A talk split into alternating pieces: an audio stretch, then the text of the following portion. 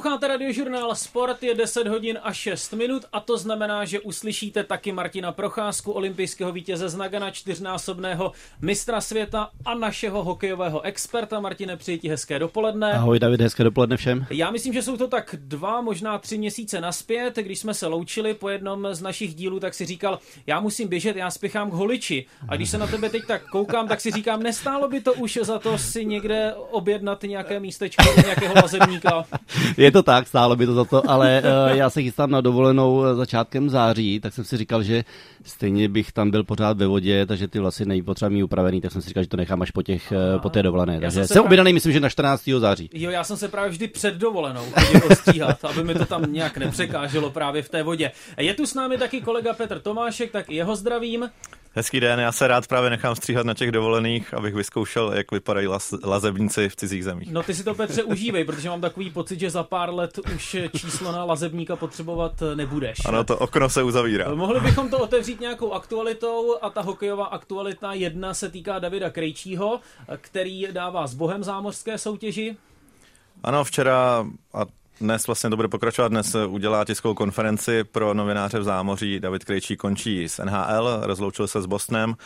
Mně jako basketákovi je sympatické, že i Boston Celtics se Aha. rozloučili s Davidem Krejčím, takže je vidět, že opravdu celé město vlastně zasáhla ta zpráva, že Krejčí končí, ale je mi, co, co mi je hodně sympatické, že Krejčí nekončí s kariérou, chce si zahrát v Praze na mistrovství světa příští rok. Hmm.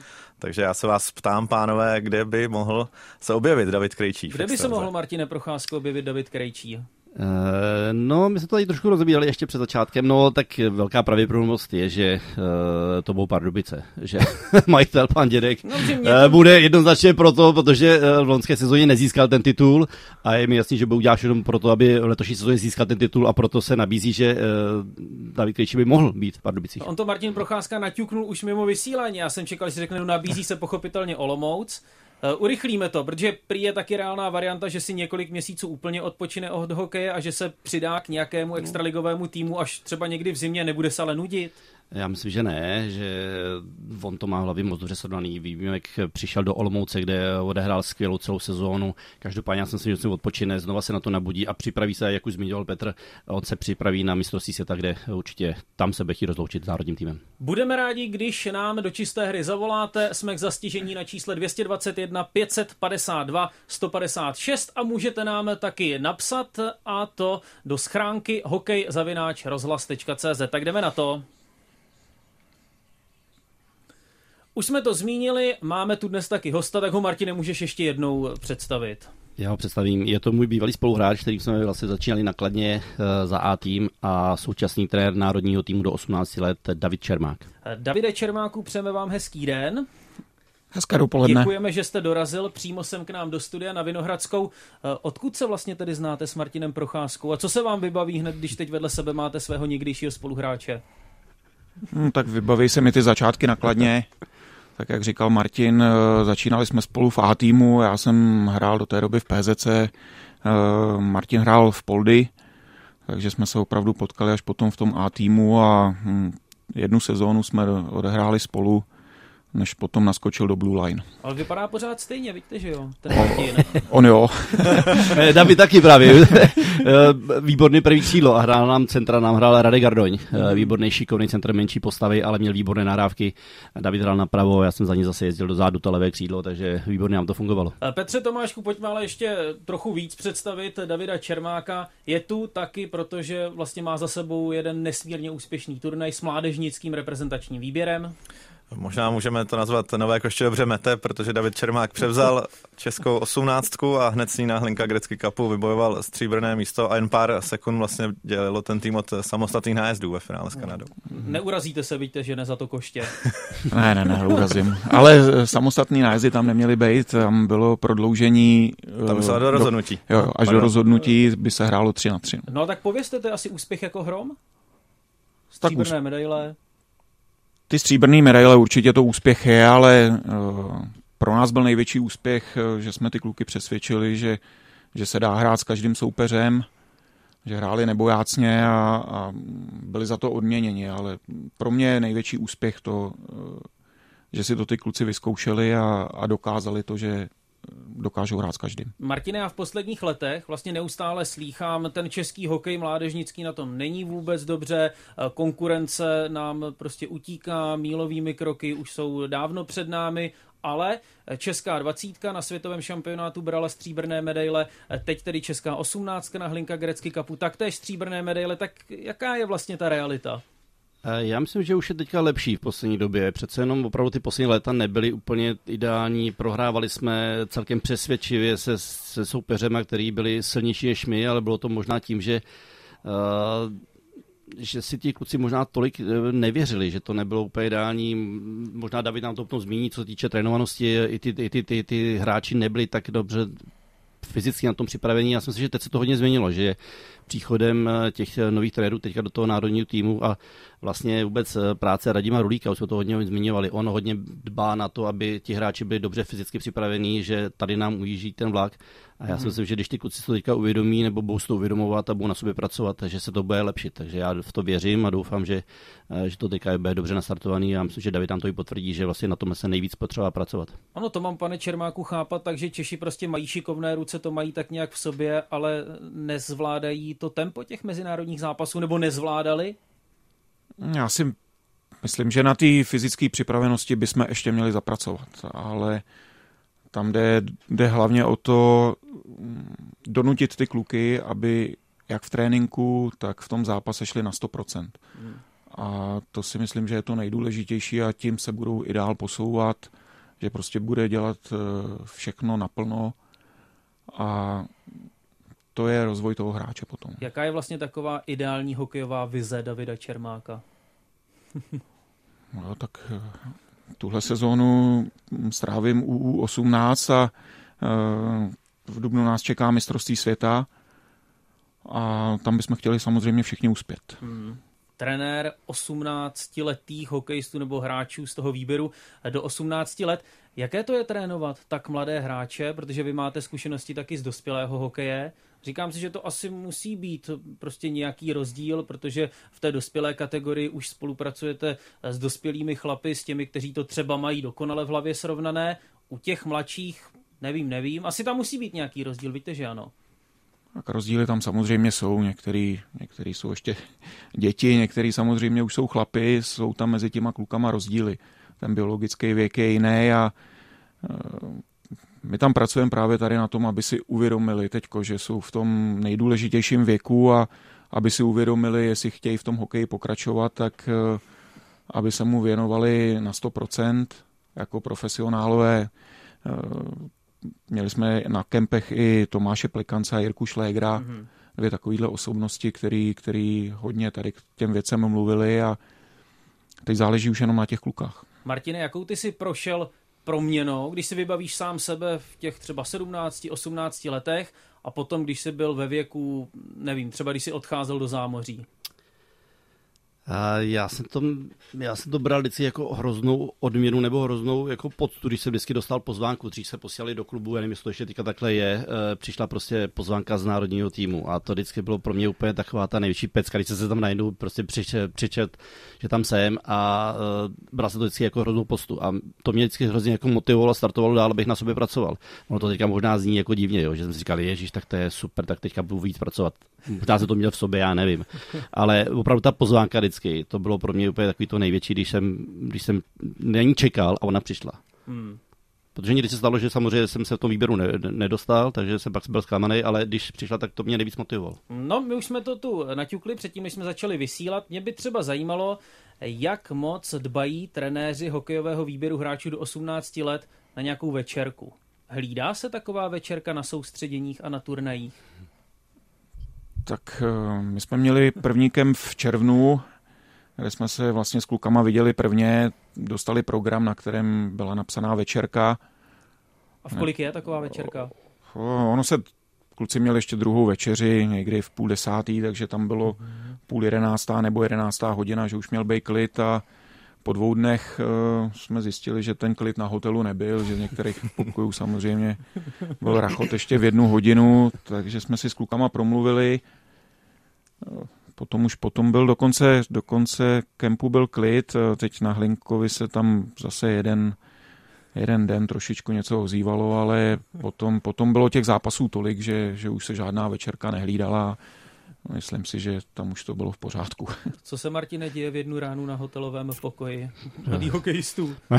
Já netuším, co se děje teďka v dnešní době, ale eh, jak říká David, no tak jsou samozřejmě, jsou tam výjimky, já myslím, že byly i za nás, že když jsme někde takhle se, srazili, ono to možná vždycky na těch začátkách těch uh, turnajů, kdy vlastně se jako sejdou všichni kluci z té republiky, znají se ze soutěží, takže jakoby určitě chtějí, mají tendenci spolu pokecat, toho to někdy přetáhnout díl, no pak to samozřejmě se stačí jeden proslov, jedna, jedna nějaký mm, promluví se s hráčem a pak už to funguje normálně. Já jsem si, že to vždycky ty začátky těch turnajů, nebo těch kempů, jak říkal David, je to standardní. Já myslím, že se to bude opakovat, že, že to nebude určitě už vyřízená věc. A v kolik ty si potřeboval chodit spát, abys byl na druhý den opravdu hokejově ready? Davide, já nevím, když jsem byl mladý, tak jsem moc spát nepotřeboval asi, ale, ale to, to, to, je normální asi podle únavy, když se ta, jak říkal David, když se ta únava pak nakupí a těch zápasů je víc tréninků a tak ti hráči už pak sami si jdou lehnout i dřív, protože nevím, standardně 8 hodin řeknu, no, nevím, víc nevím.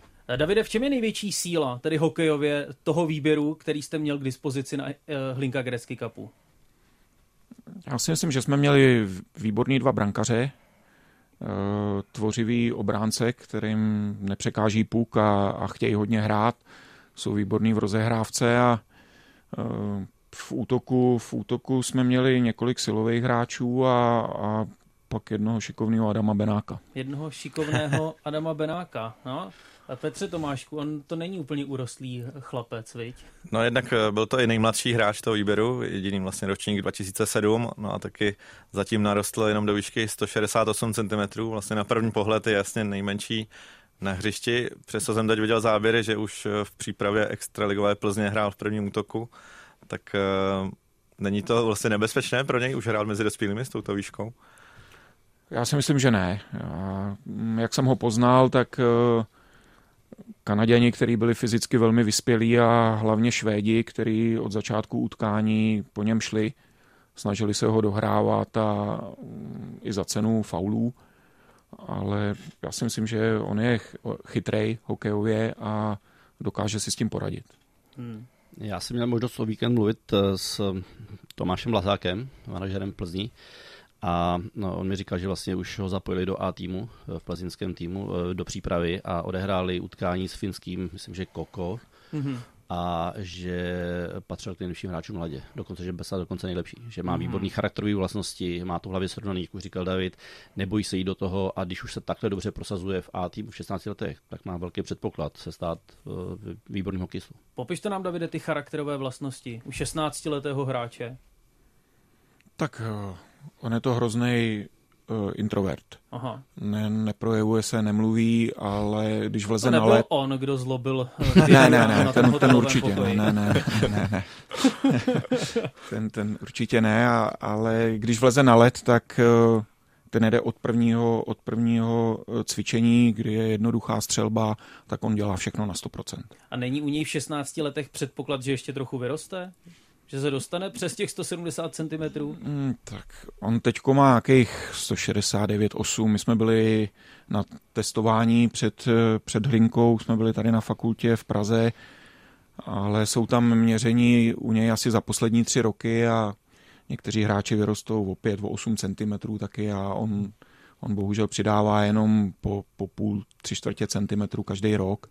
Takže já si myslím, že přes těch 170 se dostane, ale že víc to asi nebude. Ty jsi se, Martine, dostal kdy na svoji dospělou výšku? Já nevím, kolik míří, nějakých 183? Říkám to správně? 180 rovných. 100, jo, 180. mám ideální francouzskou postavu, 180-80 kilo. 180 je ideální francouzská No, postava. říkali to maséři, když jsme fasovali věci na, na když jsme přijeli vždycky národní tým a šli jsme fasovat věci, už jsme se o tom bavili, eh, to znamená kalhoty, saka, obleky a eh, vždycky jsem šel, vždycky šli maséři a pak jsem šel já za ním, protože říkali, maséři máme ideální francouzskou postavu, takže jakoby, já jsem šel za ním a já jsem se nemohl samozřejmě měřit s Jirkou Šlégrem, který měl kalhoty jednou takový, nebo dvakrát takový jako já. Takže proto jsme vždycky říkali, že mám ideální francouzskou postavu. Říkám, jakou měl postavu tady Jiří Šléger. Nevím, jestli nás napadá nějaké přirovnání k jako skříň. národu. Jako skříň. Já bych řekl jako golem.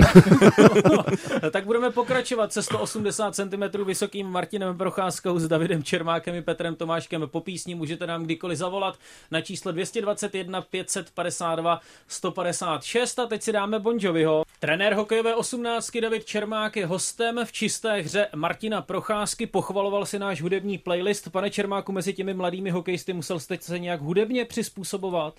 No je to hrozně těžký.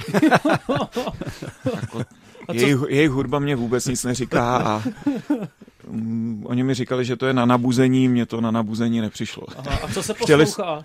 Já nevím. Co ty si, Martin, rád poslouchal? Ježiš, já za nás možná ještě ani v té době nebyli úplně, asi nejsem úplně, teď ne, nepamatuju si, jestli bychom si tam pouštěli nějaký eh, v 16-17 nějaký písničky v kabině. Ne. Já nevím, no. to bylo možná až potom později, až Až v tom Ačku. Pane Čermák, Já nevím, David, to, to, to byly kazety ještě. To byly kazety. No, on je to vlastně dneska o něco jednodušší si prostě rychle něco pustit po zápase no. nebo o třetině. Pane Čermáku, vy jste ještě eh, chtěl doplnit to, že vy jste musel na reprezentační srazy dříve vyrazit vždy oholený a upravený, to jste říkal v té písni, že to bylo dokonce napsané na té reprezentační pozvánce. No, když tady Martin mluvil o těch pozvánkách, tak tam bylo vždycky, že hráči přijedou řádně oblečení a ostříhání. No. Takže my, když jsme, až jsem viděl ty kluky na tom prvním kempu, tak, tak jsem jim to připomněl a měl jsem hroznou radost, že teď, teď v červenci si to všichni vzali za svý a přijeli takhle. A mají to tam taky teďka v těch pozvánkách? Nebo dostávají Nebyl, pozvánky takhle? Ne, ne, ne. No, tak by bylo dobré by bylo... na svazu na to zapracovat, aby to takhle dostávali, jako to bylo dřív. by nás dal k soudu někdo. A mají nějaký úkol od vás, než přijedou na reprezentační sraz? Já nevím, něco konkrétního, co si mají vzít sebou, nebo na co mají být připraveni?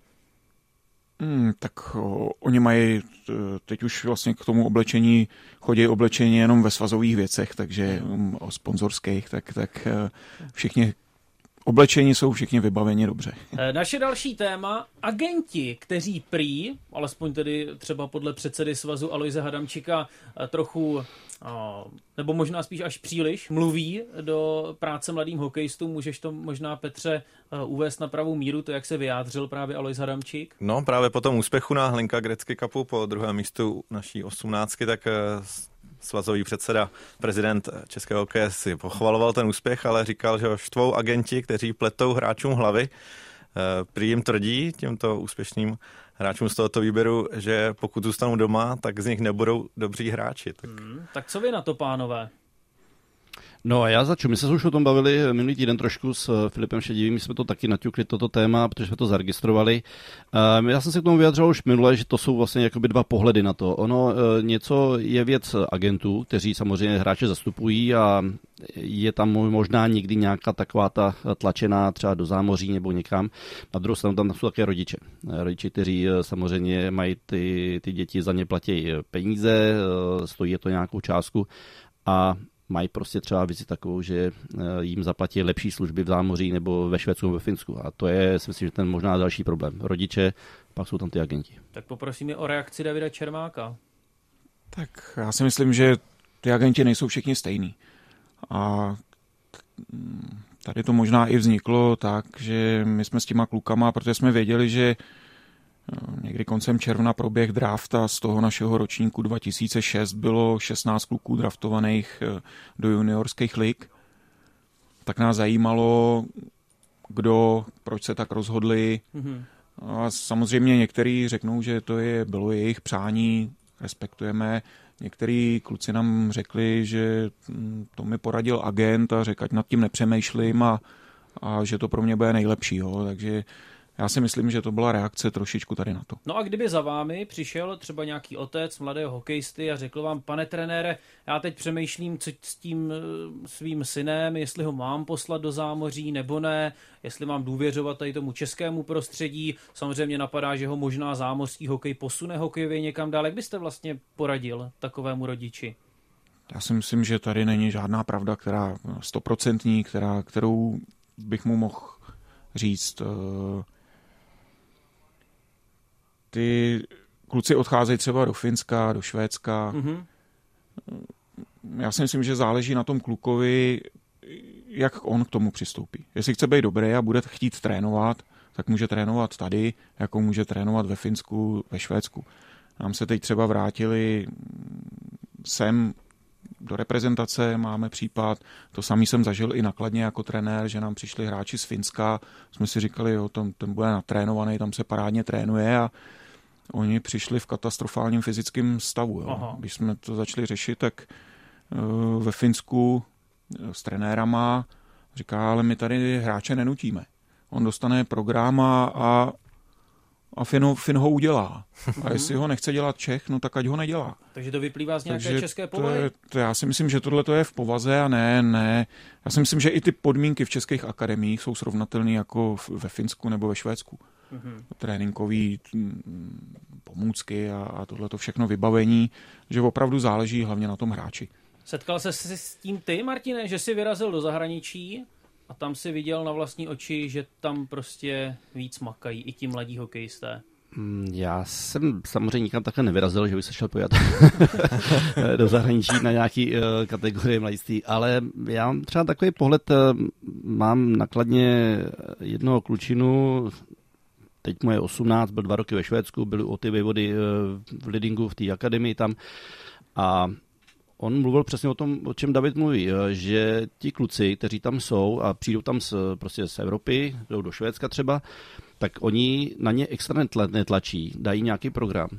A jak říkal David, oni to buď to musí dělat nebo ne, ale oni tam přijdou a je tam velká konkurence. Mm-hmm. To znamená, že ty kluci, když přijdou třeba do toho Švédska nebo Finska nebo do toho zámoří, tak já věřím, že když se chtějí prosadit a chtějí uh, něco tam dosáhnout nebo chtějí se zlepšovat, tak v té konkurenci uh, je to k tomu nutí mm-hmm. aby trénovali navíc, aby dělali něco navíc.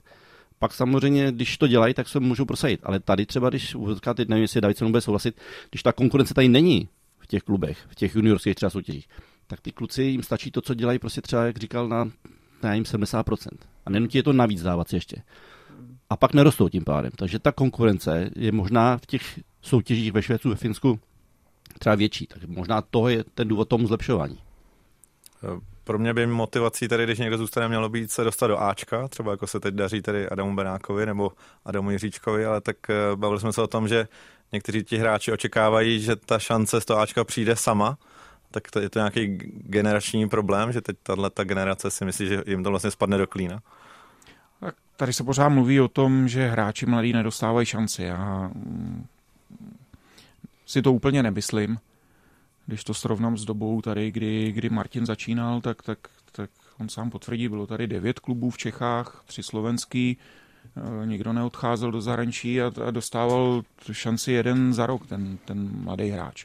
Musel si ji zasloužit. Teď, teď ty kluci dostávají ty šance a taky záleží na nich, protože vezmete hráče do Ačka a on je mm, fyzicky tak nepřipravený, že, mm, že ho tam ani nemůžete dát kolikrát. Jo a, a ty kluci, kterým je 40 let, tak, tak eh, vyhrávají fyzické testy a to si myslím, že že není v pořádku taky úplně. No, protože Martine, ke mně se třeba doneslo, když byl Pavel Zacha, mladý Pavel Zacha u libereckých bílých tigrů, tak prý jeho otec dost nelibě nesl to, že jeho syn prostě nedostával na ledě eh, víc prostoru ale trenéři argumentovali slovy, no jo, ale podívejte se, my tu bojujeme o holé přežití v extralize, v tomto ročníku se nám nedaří a my to prostě nemůžeme postavit na 17-letém klukovi. To tak samozřejmě je. Je to, otáz- je to, to, je, to je složité téma tohle. Je to samozřejmě otázka na klubu. Přesně zmiňoval klub, má nějaký eh, priority, třeba opravdu byla v ta doba, že Liberec byl o přežití a nemůže tam dát kluka, aby to prostě risknul, je to těžký.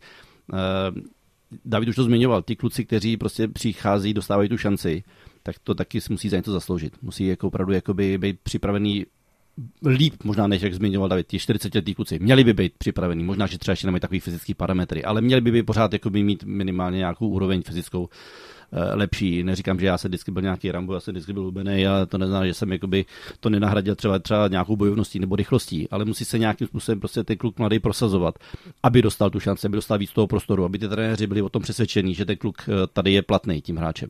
Protože aby tam jen tak jako byl a byl tam jako, jak se říká, do počtu a ještě si myslel, že má málo času a byl uražený, že chodí málo na let, tak jako pak, pak takový hráč se asi těžko prosadí. Pane Čermáku, byste chtěl nějak no. reagovat? tak určitě Tady, jak mluví Martin, a uh, byl jsem v pozici trenéra, manažera nakladně a myslím si, že můžu mluvit za všechny manažery v extralize, že určitě se nikdo nebrání tomu, když bude mít šikovného kluka, aby ho tam dal. Hmm. Za prvé stojí méně peněz, uh, pokud ho někdo draftuje, tak ten oddíl na tom ještě může vydělat. A ten, ten oddíl by byl sám proti sobě, kdyby tam takového kluka nedal, ale uh, zase jsou oddíly, jako je Sparta, Třinec, který, který uh, mají jediný cíl a to je titul, hmm. tak je tam pro ty, pro ty mladý je tam určitě ty šance míň. A nebo zase se hraje v udržení v soutěži a, a tam taky není prostor úplně na toho tam zabudovávat, i když hraje špatně, že ho budu držet. Takže to je, to je taky, hm, si musíme všichni uvědomit a hlavně i ty kluci. A já, mě překvapilo teď, když jsem s těma klukama měl se všema pohovory, to jsou ročník 2.6 a hm, se mnou všichni mluvili tak jako, no já když nedostanu šanci v Ačku, tak prostě odcházím. Jo. A mm-hmm ty kluci jsou prvním rokem v juniorce, přišli teď z mladšího dorostu a za mě ani mm, to není úplně dobrý, pokud tam nebudou mít roli v tom Ačku v dospělých, tak eh, to pro ten jejich rozvoj není dobrý. Nehráli by přesilovky, nehráli by oslabení. Eh, za mě, ať hraje v juniorce 25 minut, stojí to na něm a pokud dostane ještě šanci v Ačku, tak, tak dobře. Je to motivace pro toho kluka ale není to, není to rozvoj toho. Pokud na to není takový, jako byl Robert Reichel nebo Jarda Jager, který v 16 fáčku vynikali. No, a teďka, jestli do toho můžu vstoupit, teď je právě ten problém, že oni argumentují, ty kluci mladí, v spolupráci s těmi agentama, že v podstatě, když ty říkáš, aby zůstali v té juniorce, tak jestli ta juniorka je tak kvalitní soutěž, i teďka díky tomu, že se bude rozšiřovat další dva kluby, jestli prostě jim to není málo, že oni si řeknou, že prostě tam nejsou tolik kvalitních zápasů a jim to třeba jako nedává možnost tomu se jako zlepšovat. Tady k tomu já nevím, je to můj názor. E, za mě není dobrý to, jak posouváme kluky e, ročníkově. Jsou tady často, teď, teď, teď jsme to řešili i ten ročník 2.6, co byl teďko, tak e, to byli loni mladší dorostenci. A plno kluků posunuli do juniorky, některý na to měli, bodovali tam, ale pak tam, pak tam posunete kluka, který, on to tam odehraje, řeknou, ale dá tři, čtyři góly. On to byl střelec do, ty, do celý, celou svoji kariéru, e, dává góly každý rok a najednou hraje, sice hraje za juniory, ale dá tři góly. Co to s tím sebevědomím udělá, to asi potvrdí Martin, prostě toho kluka to srazí. A to samé je i, že my teďko rodiče, agenti, když nebude v 17 hrát dospělý hokej, šance ligu, nebo, nebo přišli s tím, že chtějí hrát druhou, druhou národní ligu, aby hráli za dospělý. Hmm. A teď ty, vlastně ty kluci odejdou z té juniorky hmm. a za mě ztrácí juniorka tady tím tu úroveň. Právě se zmiňovala šance ligu, tak to mě napadlo, jestli když ti ambiciozní reprezentanti by nedostali šanci v extralize, jestli by to neměla být ideální soutěž, kam cílit s těmihle talenty, kde by mohli dostat třeba i prostor na přesilovkách a takhle. Uh, já si to, um, myslel jsem si to, ale teď, teď vlastně i Liberec od toho odstoupil, který měl dlouho uh, farmu, v, Be- Benátkách. farmu v Benátkách, mluvil o tom, uh, myslím, že manažer Pešán o tom mm-hmm. mluvil, že vlastně se jim to nevyplatilo, že když si to spočítali a, a taky tam posouvali ty kluky a za mě v tom brzdíme. V NHL draftují kluka, nechají mu 10 zápasů, v NHL ten kluk má na NHL a stejně ho pošlou ne na farmu, ale pošlou ho do juniorky. Jo. On tam udělá 120 bodů a za rok si ho vemou připravenýho. Na mě. To říká je David, to strašně těžký. tolik David Čermák. V čisté hře Martina Procházky budeme pokračovat zase za chvíli. Po písni zavolejte nám na číslo 221 552 156. Davide, podívejte, já jsem objevil na telefonu jakou fotografii, aby se vám mohla líbit. To už bude asi docela stará, vidíte? Jo. Co na ní vidíte? Uh, krásný dres. Sám sebe, vidíte, že jo? jo, jo. Z jakého to může být roku? 9, 4. 94 třeba. Jo. No, tady o vás docela zajímavý článek na kladenském deníku. Mimochodem se tu píše eh, o vaší cestě do nižších soutěží a třeba taky o Regensburgu. To mě docela zaujalo. Jaké to bylo v Německu?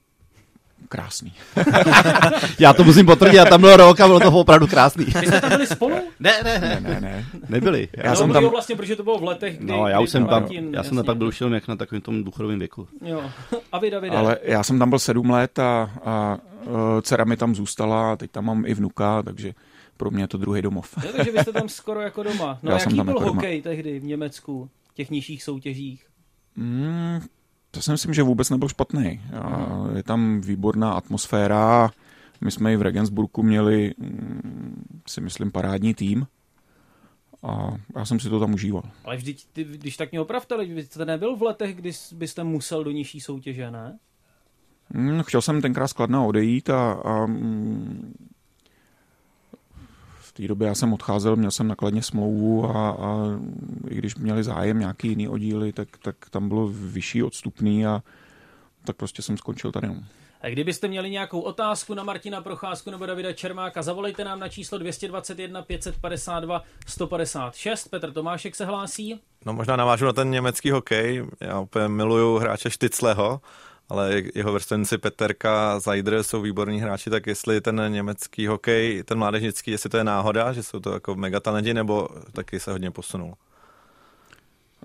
Já si myslím, že se posunul, ale tady bych řekl, že spíš je to náhoda. Ten, tam se jim povedly nějaký dva ročníky a um, já si pořád myslím, že my v Čechách eh, děláme ještě hokej líp. Petře, ty jsi zmínil, to tě zaujalo, v zahraničí, v zámoří, no. v juniorce, už se nemůžou mladí hokejisté být. Kebecká juniorka zakázala přímo bitky, že jakmile by se někdo popral, tak automaticky dostane zákazy na další zápasy, tak co si o to myslíte, že takhle vymizí ten jeden z aspektů hokeje? Tam by se nám asi líbilo proti, no, škoda, že, škoda, že teďka mě 18 by tam šel, protože když jsem tam zkoušel já jít, tak eh, to bylo právě opak úplnej. Eh, já jsem tam byl, si to zmínil, asi tři týdny eh, v nějakým právě předsezónním kempu a to, bylo, to se to právě bylo takový, to se tam hodně mydlilo a já s mojí postavou jsem tam absolutně nepatřil, takže jsem se okamžitě se stáhnul jsem do Čech a byl jsem rád, že jsem se mohl vrátit do uh, kladenské juniorky a nakonec hned ten první rok jsem šel do Ačka. Ani vy jste, Davide, nebyl žádný velký bijec? Mm, mm, mm. Ne, ne, ne, ne, určitě ne. Když jsem postavu měl jinou, tak náš centr si z nás dělal vždycky legraci, že hrajeme jenom v bílých drezech jenom nakladně a když jsme měli modrý, tak že už se nám nechce. To, to zmiňoval Zdenek Ort v minulém pořadu, zmiňoval, že když jsme byli na let na sicí soupeře, že jsem byl jak zmizík, že to zmizel z ledu. A teď myslíte, kterého vašeho centra? Uh, Radka Gardoně. Aha, ten no. schazoval rukavice. Ne, neschazoval, ale tak je pravda, že uh, nám se hrálo dobře nakladně, no, na tom kladenském zimáčku, no, tam jsme asi byli zvyklí, hráli jsme doma před takovýma těma svým publikem a když jsme vyjeli ven, tak to nebylo úplně. Já jsem si, že jsme vždycky nejvíc bodů získali doma, no, my jsme jako doma fakt vyhrávali a vím, že i soupeři vždycky říkali, že se nakladno se jim nechtělo jezdit, že věděli, že tam to je jako těžký, nevím, proč to bylo. No, vždycky se nám hrál líp doma prostě, no. Je to správné rozhodnutí, to, že se teď v té QMJHL, snad to říkám správně, nemůžou mladí hokejisté prát? No, asi jo, asi. Jako to, tomu směřuje, ten trend je takový, že teďka, že ho, teď, když někdo koho, koho bouchne přes hokejku, tak už jde na dvě minuty ven a ono to k tomu určitě svádí to a asi ani se neprali a je to možná z nějakých morálních věcí, že přece jenom není důvod k tomu, aby prostě ty mladí kluci na ledě potom byli agresivní a mydlili se a řezali se a prostě dávali si najevo něco navíc, že jsou prostě silnější, tak si myslím, že to je v pořádku. Někdo nám zavolal, ještě se k tomu vrátíme, ale teď tedy dostane prostor jeden z posluchačů. Dobrý den. Eh, dobrý den, u telefonu Miroslav Vaněk, zdravím Martina Procházku a Davida Čermáka. Hmm, tak je to vaše, povídejte. A vás taky, Davide. No, no, já se musím, no, já se musím zeptat, protože že jsem eh, zrovna včera před spaním, tak jsem se, se pouštěl nějaký ret, retro přenos z sezóny 94 kladno proti ti Ol, Olomouci a musím se, se, se zeptat na jméno v kladenským týmu jménem Hakari, Hakari Murakami, nebo jak se ten, ten porec jmenoval. Protože, protože, to mě, protože to mě zaujalo, jak se ten, jak se ten porec vlastně v 94. tím dostal a jako, s ním jako česká kabina na, na vycházela, nebo co to vlastně bylo, tak by mě tady pánové odpověděli. Nakladně byl Murakami, jo? Ano. Ať David začne, já to když to doplním. A tak uh, on byl z takového zpřáteleného klubu v Japonsku, kam, kam odcházeli kladenští trenéři a potom i hráči a uh, byla to nějaká družba, takže vlastně uh, přišel k nám na celou sezónu a já si myslím, že do našeho týmu velmi dobře zapadl. Velice dobře zapadl. Bylo takový zpestření. On nebyl vůbec špatný, na ledě byl šikovný, snažil se. Samozřejmě na začátku té sezóny se snažil hodně, ale pak během sezóny už eh, najednou zjistil, že taky se dokáže uvolnit trošku. Samozřejmě se mu líbilo, eh, chutnalo mu české pivo, líbily se mu české holky a pamatuju si kolikrát, když eh, měl být druhý den třeba trénink, po nějaký akci, tak uh, vím, že Maser pro něj jel třeba do domu, kde je a on jenom otevřel dveře říkal, bolí břicho, bolí břicho a uh, bylo, bylo jasný, že, že to byl takový uh, jeho, jeho, taková finta, že nechtěl na trénink a že tam měl možná i nějakou návštěvu, ale jinak jsme mu říkali Mireček, protože Murakami tomu okamžitě směřovalo Mireček, takže on byl výborný, snažil se učit česky a bylo to fajn, já jsem si, že jak říká David, zapadl k nám výborně do té kabiny a byla s ním sranda vždycky jako s ním mluvit, protože on fakt mluvil takovým tím lamanou japonsko češtinou a bylo to výborný. A ještě jednou, když se vzal takový člověk v Kladně? Mm, to byl tým Furakawa Denko. ano. A Máte a... přehled o japonském hokeji. jo, no protože tam opravdu, tam to, já myslím, že to začali eh, Eduard Novák a František Kabrle starší, který tam, tam odešli někdy v 80. letech a potom vlastně uh, ty trenéři skladna a Pan i náš centr Radek Gardoň tam, tam byl asi pět let a Hmm. Takže to byl... to pochvalovali, to angažmá v Japonsku. tak snad jsme uspokojili pana posluchače, může být? Jo, může. je ještě něco by vás zajímalo? Jo, no, ještě ohledně mě, mě včera, co jsem si tam nacházel, ten retrofšenost, tak že jste nevím, Martin Procházka toho vyhrál kupu, ale jestli třeba Davida Dačermáka, tak, tak jestli ho furt ta sezóna na 94 nějak tak jako uh, nebolí u srdíčka, protože přece, protože přece jenom vy, vyhrát základní část mít takovejhle tým a prohrát Solomoucí rozhodující semifinále na penalty, navíc takovým týmem, kde, kde polovina hráčů potom hrála, hrála, buď, N, hrála buď NHL nebo byla v reprezentaci. Hmm. Jestli vás nebolí u srdíčka, no, tak, tak skončila ta eh, sezóna. Já, já samozřejmě, no, mrzí nás to moc v té sezóně, protože já jsem teda nakonec nedohrál ani tu, to playoff, protože jsem byl zraněný. Uh, myslím, že jsem se zranil v utkání s Litvínovem, kde jsem měl natržený vazy v koleni v pravém a nakonec jsem to nedohrál a Vím, že ten tým se měli v, opravdu v té době luxusní a jak už jste zmiňoval, měli jsme tam výborné hráče a byla to hrozná škoda, protože tady si myslím, že byla velká šance pro Kladno získat titul a, a to nám uteklo. No. To, to mrzelo nás to moc a vím, že pak tam byly kvůli tomu i velký, velký rozbroje, že, že se tam plno hráčů pohádalo a bylo to hodně dlouhý to bylo tady v nás. Tak děkujeme, postaral jste se nám o, o krásný program v čisté hře.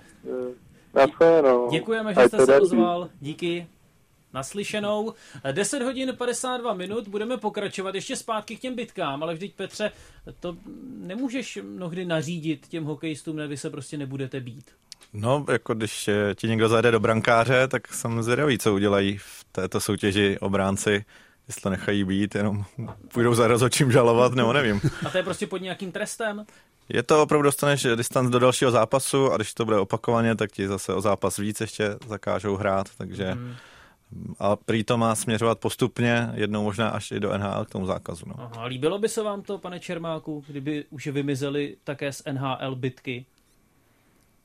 Já nevím, ono je to zase uh, těžký říct, protože teď se těch zranění a těch trvalých následků je strašně moc z toho.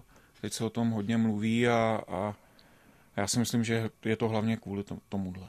Kvůli zraněním. Kvůli zraněním. Hmm. A nebude vám to chybět jako trenérovi, třeba kdyby to jednou tak eh, dospělo, že by byl zákaz bytek, že vlastně nemůžete třeba prohráváte o dva, tři góly, chcete Ale něco to, změnit? Tak jo, hlavně Kanaděni jsou tady tím známí, jakmile, jakmile prohrávají, tak, tak se to snaží nějak eh, ten zápas změnit tady, tady těma provokacema a bitkama. Hmm, k tomu hokej to patřilo. A musím přiznat, že, že i my tady v Čechách, když měli jsme nakladně hodně Kanaďanů a a pokud, pokud eh, byl nějaký problém, nebo, nebo jsme v tom zápase něco chtěli změnit, tak, tak jsme začali hrát tvrději. A vy jste to jako trenér nikdy nepraktikoval? Podívej se na skóre, prohráváme teď tam v leď a něco tam rozpoutej. A takhle úplně ne, ale, ale to, oni ty, ty hráči to vycejtějí a nebo si všímají nějakýho, tak jako nám teďko na Hlinkovi si všímali Benáka, tak samozřejmě i my, když jsme věděli, že tam je nějaký hráč eh, klíčový u soupeře a víme, že mu nevoní tvrdá hra, tak eh, ale spíš, spíš to bylo to, že jsme na něj chtěli hrát tvrdě a ne, ne, ne bitky. Teď už to David zmiňoval, teď jsem to chtěl říct právě. To je ta tvrdá hra, jako, to je v pořádku. To, toho právě jsou ty Kanaděni, kteří tam do toho jsou, jsou mají, mají prostě jinou náturu, jsou, jsou naturál, mají takové, že jdou do těch eh, soubojů tvrdě a to možná platí, ale asi jak Petr zmiňoval, tak ty bitky možná jde o to, aby vymizely takový ty klasický, jak si schodí ty rukavice a aby se nebyly. Jo. Myslím si, že to nebude možná spojovaný s tím, že když eh, budou mlátit brankáře, takže ten hráč tam do toho vlítne a prostě nějak se to vyřídí. Takže já si myslím, že spíš ty bitky budou s tímhle směrem, aby to nebyly takový ty typický klasický schodíme rukavice no, a, jeden na jednoho. a jeden na jednoho aby tohle možná v té mládežní soutěži eh, se zmizelo. To si myslím, že možná bude ten důvod. David, jakým vy jste vlastně trenérem? Že vy na mě působíte jako neskutečně klidný chlap. Si vás neumíme představit, jak eh, stojíte vynervovaně na střídačce a teď tam spražíte nějakého svého svěřence za to, že udělal chybu. Tak jo. Samozřejmě, že někdy taky, taky někoho spražím, ale já sám jsem to neměl rád, když na mě trenér křičel, takže, takže se snažím to omezit. Vy radši cukr než byč? radši, radši cukr, no, radši po dobrým než, než, než po zlým.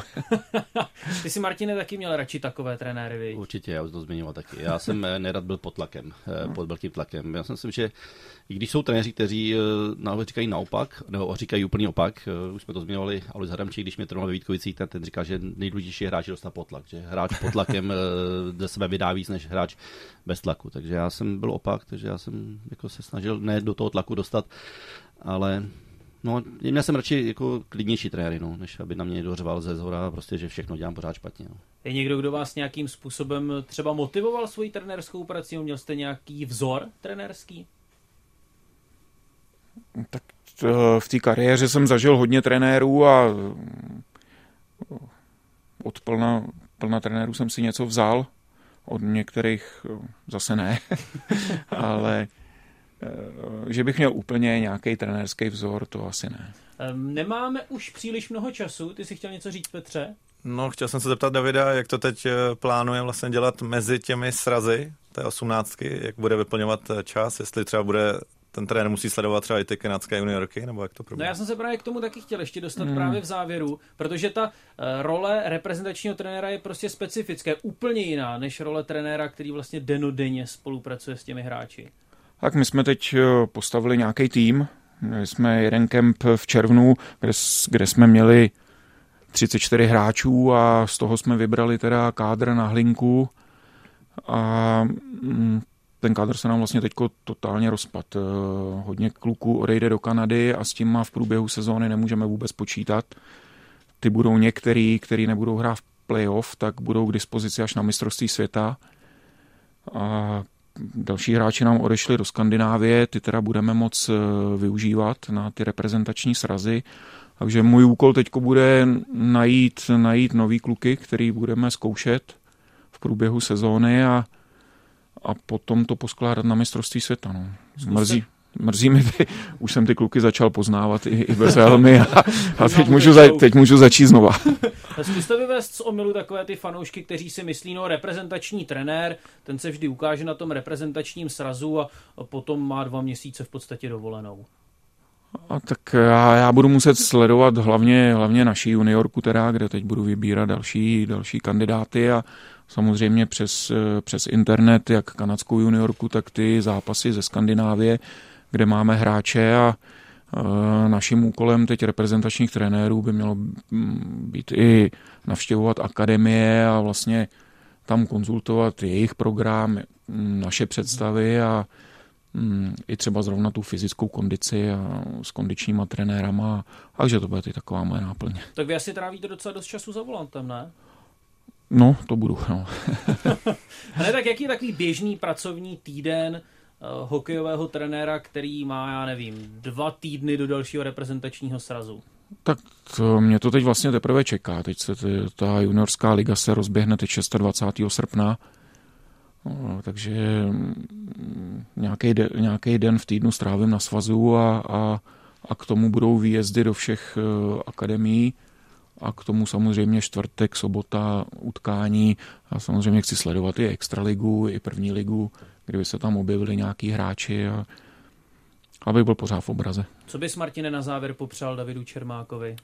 No já bych mu popřál, aby pokračoval v té úspěšné, v tom začátku té 18, protože si myslím, že to je důležitý, že ty úspěchy, když ty mladí kluci budou mít, tak to bude eh, vlastně obraz celého našeho hokeje a eh, aby se mu ta práce dařila a našel plno talentovaných nových kluků, aby je udělal do další kategorie, aby jsme měli úspěch v českém hokeji. To je krásná tečka, takže vám pánové všem moc děkuji. Já děkuji moc. Děkuji.